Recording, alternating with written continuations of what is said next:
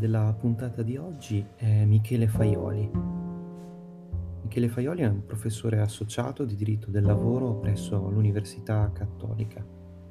È stato visiting fellow alla Cornell University e alla Fordham Law School. Ha diretto l'Osservatorio Italiano di Eurofound dal 2014 al 2018 ed è consigliere esperto del CNEL, dove si occupa anche di blockchain e relative applicazioni sociali. Il professore Faioli coordina la Scuola Europea di Relazioni Industriali ed è autore di alcune monografie, tra cui Mansioni e macchina intelligente o Lavoro prestato irregolarmente, e di altri scritti su contrattazione collettiva, lavoro e tecnologia, previdenza e bilateralità lavoro e commercio internazionale.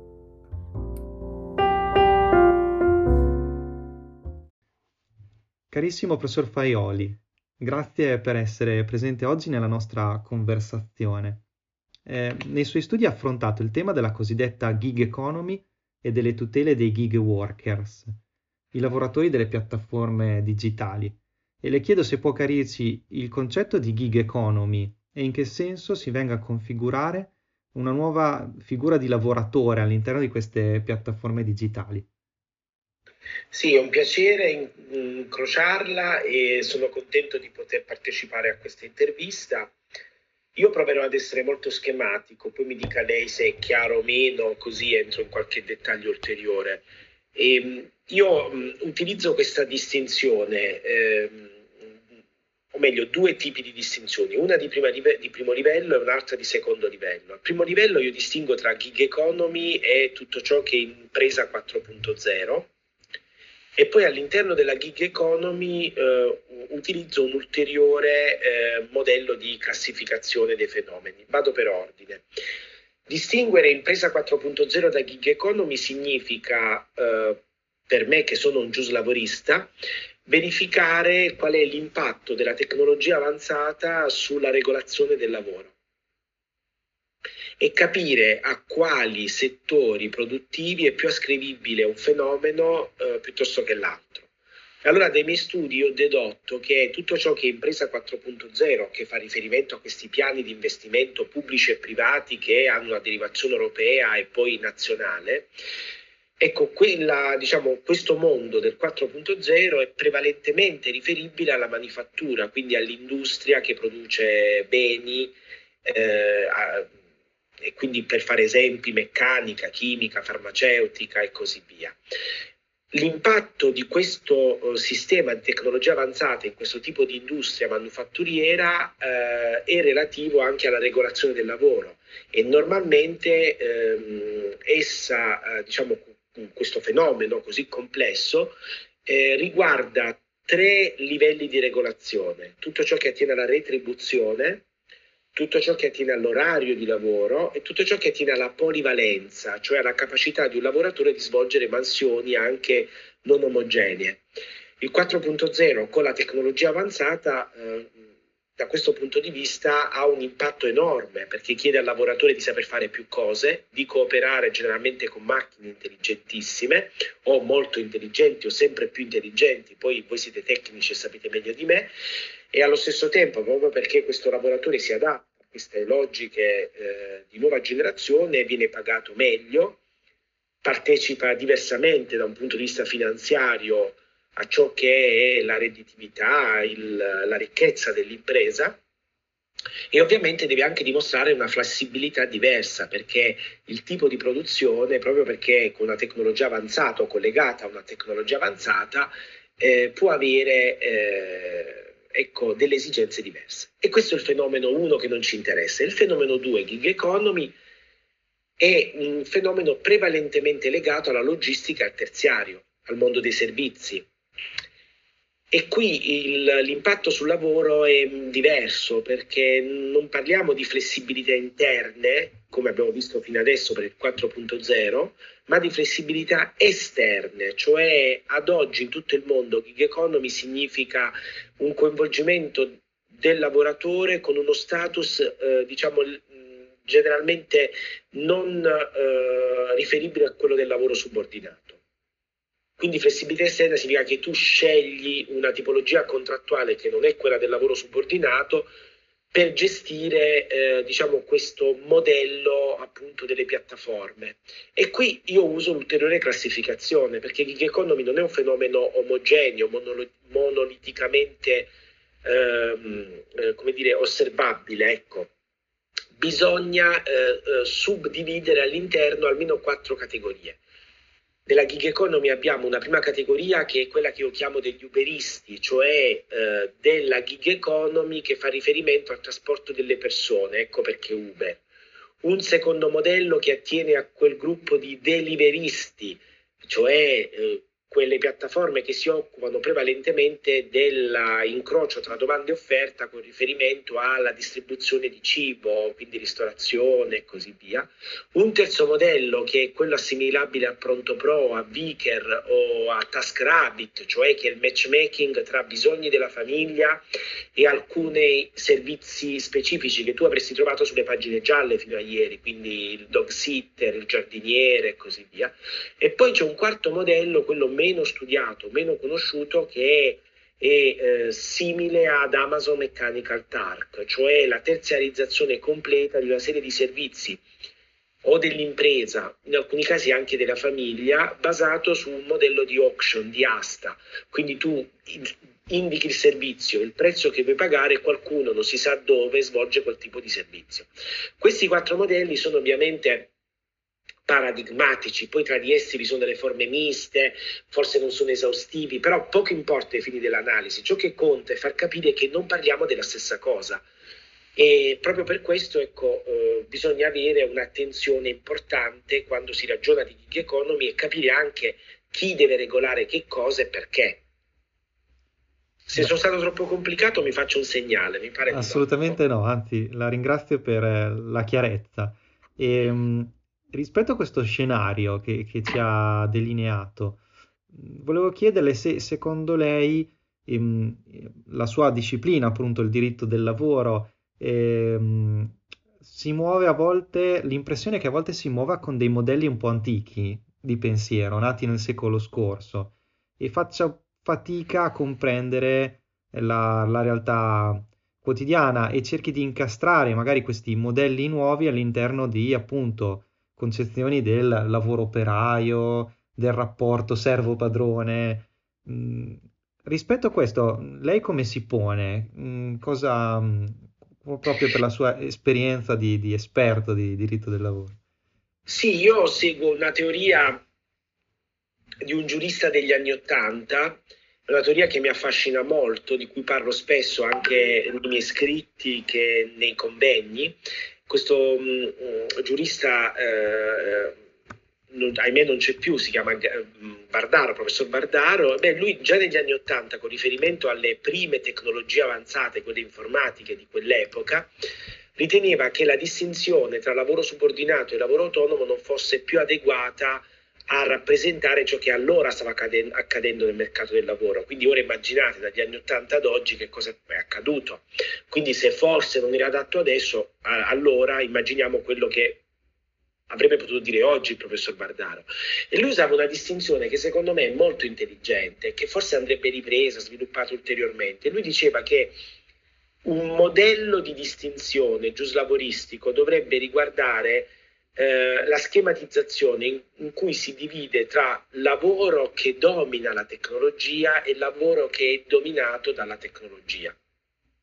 Ora questa distinzione negli anni Ottanta poteva sembrare eh, quasi mh, mm, eh, diciamo lontana dalla realtà, perché poi di tecnologia che in qualche modo dominasse totalmente la persona e così via era sì, c'era, ma fino a un certo punto. Oggi, se noi facciamo un discorso sulla macchina intelligente, e quindi sulla capacità eh, di eh, leggere tutto il circostante da parte di un eh, soggetto artificiale, in questo caso il robot, il software, munito di hardware o meno, ma insomma queste sono cose in cui adesso non entriamo, e ben si comprende che questa distinzione forse ha davvero senso, cioè ci sono alcune professioni in cui in esse, con esse si riesce a dominare la tecnologia fino a un certo punto perché poi i, i, chi studia queste cose sa che big data, data analytics in realtà stanno spingendo la macchina intelligente verso nuove frontiere, in alcuni casi persino già realizzate,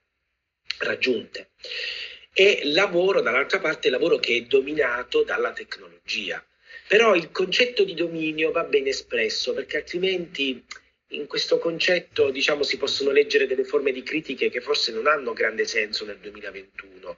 Cioè dominio che significa? Dominio della persona, capacità di controllo, capacità di eh, monitorare, capacità di riportare la qualità del lavoro al capo. Ecco, in tutto questo, ammesso che ciò sia possibile, e sappiamo che già oggi ciò è possibile, eh, allora il problema non è eh, chiedersi come blocchiamo questo fenomeno. No, secondo me il problema è come bilanciamo, controbilanciamo questo tipo di fenomeni, o meglio, chi è il soggetto che deve aiutare il lavoratore a controbilanciare l'eventuale abuso delle prerogative della macchina intelligente. Ecco, io nei miei scritti insisto molto che questo ruolo deve essere oggi eh, incarnato, o svolto da un sindacato moderno, il sindacato in azienda perché il sindacato in azienda che sa e che capisce che cosa sta accadendo, qual è la funzione del cobot in azienda, qual è la funzione del, diciamo, dei microsensori, dell'Internet of Things e così via a livello aziendale, capisce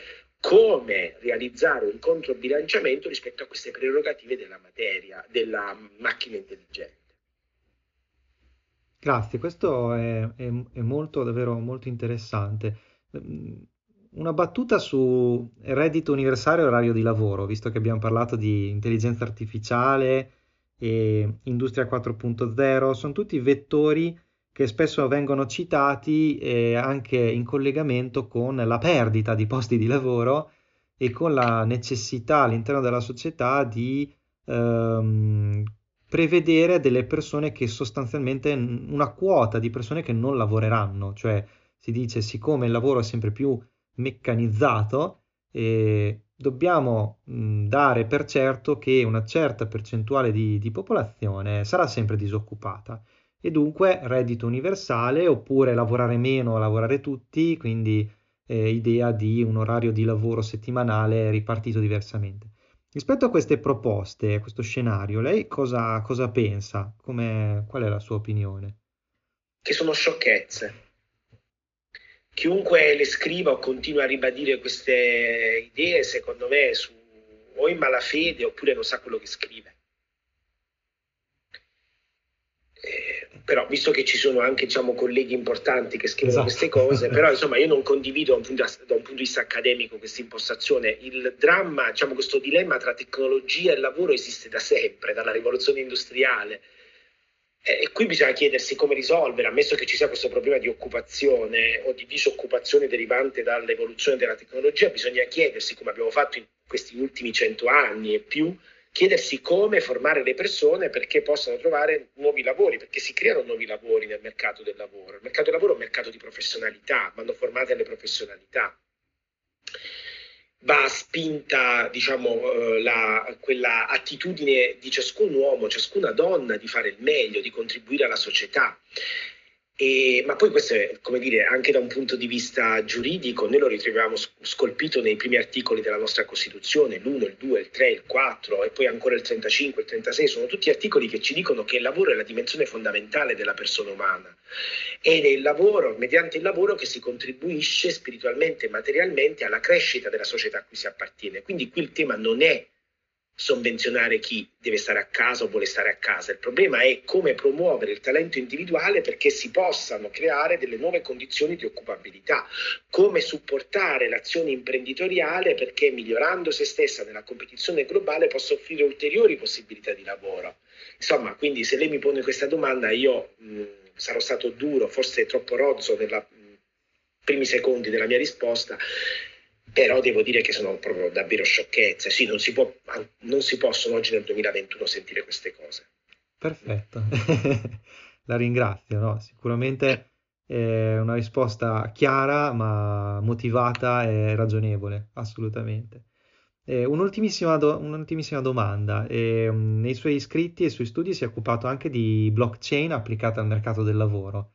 E anche questo era un- una curiosità che ci piaceva chiederle la relazione tra questa tecnologia che ancora oggigiorno compare soprattutto nel dibattito pubblico riguardo alle criptovalute, no? Si parla di blockchain, si pensa al Bitcoin.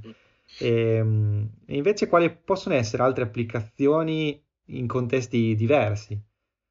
Sì, eh, noi abbiamo mh, eh, condotto eh, alcune ricerche a livello universitario di CNEL sulle applicazioni sociali della blockchain.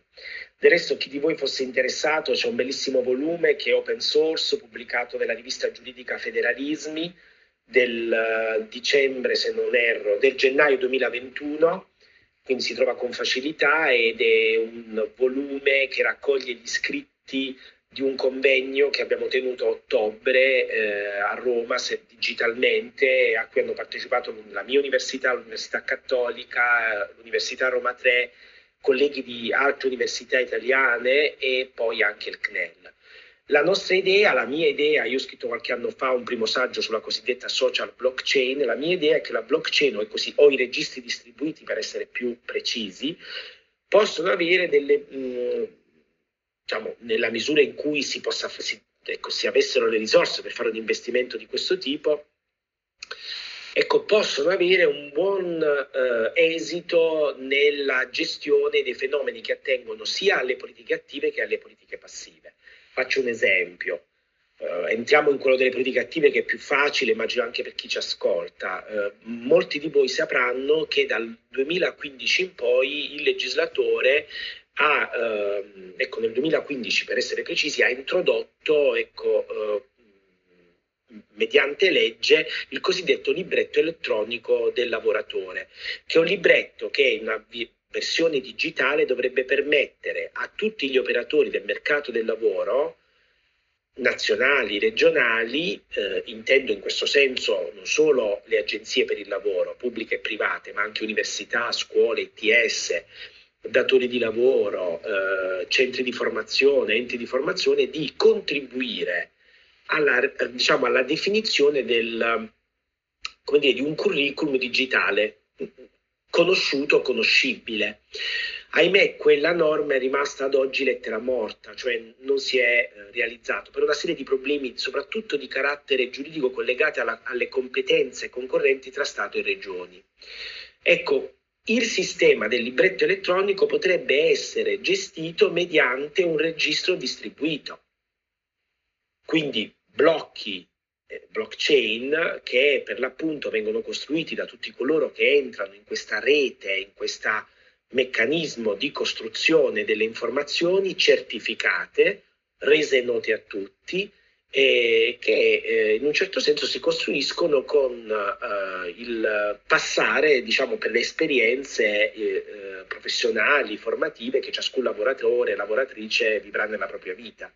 Ecco, questo sarebbe un, un, una primissima applicazione. Noi abbiamo fatto una piccola sperimentazione, la cosa può avere senso, ovviamente necessita di investimenti importanti, perché blockchain sapete tutti meglio di me che eh, diciamo, è un tipo di eh, sistema di, tecno- di, tecnologia avanzata che ha bisogno di risorse energetiche e così via, insomma, importanti, però ecco, può essere questo uno scenario in cui ciò si realizza. Il beneficio del registro distribuito applicato alle politiche attivo-passive è notevole perché permette a tutti gli operatori di sapere tutto quello che accade e di costruire tutto ciò sulla base di un disegno che è anche conforme al GDPR, perché si potrebbero introdurre nella fase di programmazione una serie di limitazioni che sono, rendono conforme quel meccanismo al GDPR e renderebbe anche possibile diciamo, il superamento di questo conflitto tra Stati e regioni, perché non ci sarebbe più un unico soggetto detentore di tutti i dati, che è la ragione per cui Stato e Regioni non si mettono d'accordo su questo tema del libretto elettronico, ma ciascuno rimarrebbe, tra virgolette, titolare dei propri dati, ciascun operatore, quindi Stato, quello che deve fare lo Stato, Regione e così via, università, e, contribuirebbero tutti alla costruzione per blocchi del libretto elettronico. Ecco, questa è diciamo, una piccola esperienza, però potrebbe essere importante per il futuro. Ma in questo momento, insomma, mi pare che questo tema non sia all'ordine del giorno. dobbiamo attendere forse ancora qualche mese eh, speriamo che ecco, ciò accada. Speriamo, speriamo davvero. Io la ringrazio tanto, professor Faioli, di questa nostra chiacchierata e grazie di tutte le sollecitazioni, gli spunti e le risposte anche eh, nette ma chiare che ci ha fornito. E grazie, grazie di aver preso parte a questa grazie. conversazione. Grazie a voi, un saluto caro e buone cose, arrivederci.